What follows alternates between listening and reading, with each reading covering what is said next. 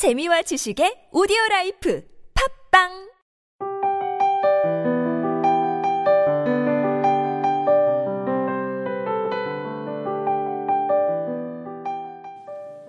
자존감은 다른 사람이 나를 어떻게 평가하든 나는 충분히 사랑받을 가치가 있는 사람이다 라고 믿는 마음이다.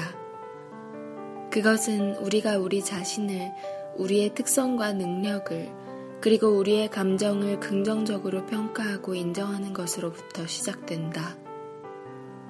베르벨 바르데츠키의 너는 나에게 상처를 줄 수 없다 두 번째 중에서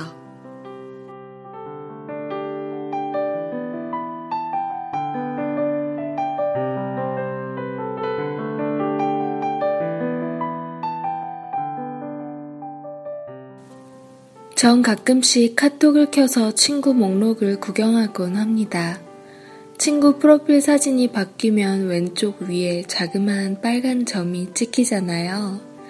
그 빨간 점들을 찾으며 업데이트된 친구들 사진을 구경하는 재미가 쏠쏠합니다. 어, 여행 다녀왔나 보네. 어, 얘는 그렇게 외로워하더니 애인 생겼구나 하면서 말이죠. 그 친구가 내보이고 싶어 하는 자신의 세상은 이런 모습이구나 라는 이해의 시간이랄까요? 사진을 보다 보면 아무래도 상태 메시지도 한 번씩 읽어보게 되죠. 그렇게 한 줄 한 줄 짧은 메시지들을 읽어내려 가다가 강렬하게 눈을 사로잡은 한 구절. 너랑 있으면 내가 좋아져.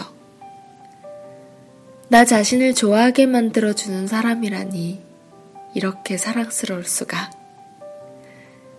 나의 자존감을 높여주는 사람을 만나는 건 정말 중요한 일입니다. 존중과 사랑을 주는 사람을 곁에 두세요. 때론 나를 싫어하는 사람도 만나게 되겠죠. 하지만 그들의 시선을 의식하고 나를 고치려 드는 순간 우린 빠져나오기 힘든 좌괴감의 늪에 빠지게 됩니다. 사랑해주는 것도 중요하지만 사랑받을 줄도 알아야 한다고 생각합니다. 그러니 나를 아끼는 사람을 곁에 두고 많이 사랑받으세요. 혹시 친구, 연인, 동료들을 대할 때 자꾸만 작아지는 경우가 있으신가요? 지금 제 말을 듣고 누군가를 떠올리고 계시다면 바로 당신, 그 길은 가서는 안 되는 길이에요. 나를 존중해주는 사람, 마음을 표현하는데 눈치 보지 않아도 되는 사람, 나의 작은 변화도 눈치채주는 사람, 그리고 무엇보다 함께 있으면 나 스스로가 좋아지는 사람. 우리 그런 사람을 만나자고요.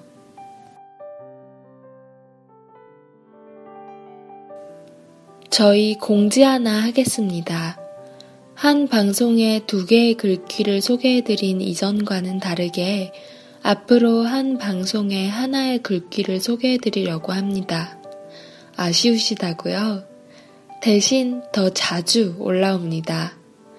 일주일에 두 번, 수요일, 일요일에 찾아뵐게요. 와, 두 번이나 여러분을 뵐 수 있다고요? 놓치지 않을 거예요.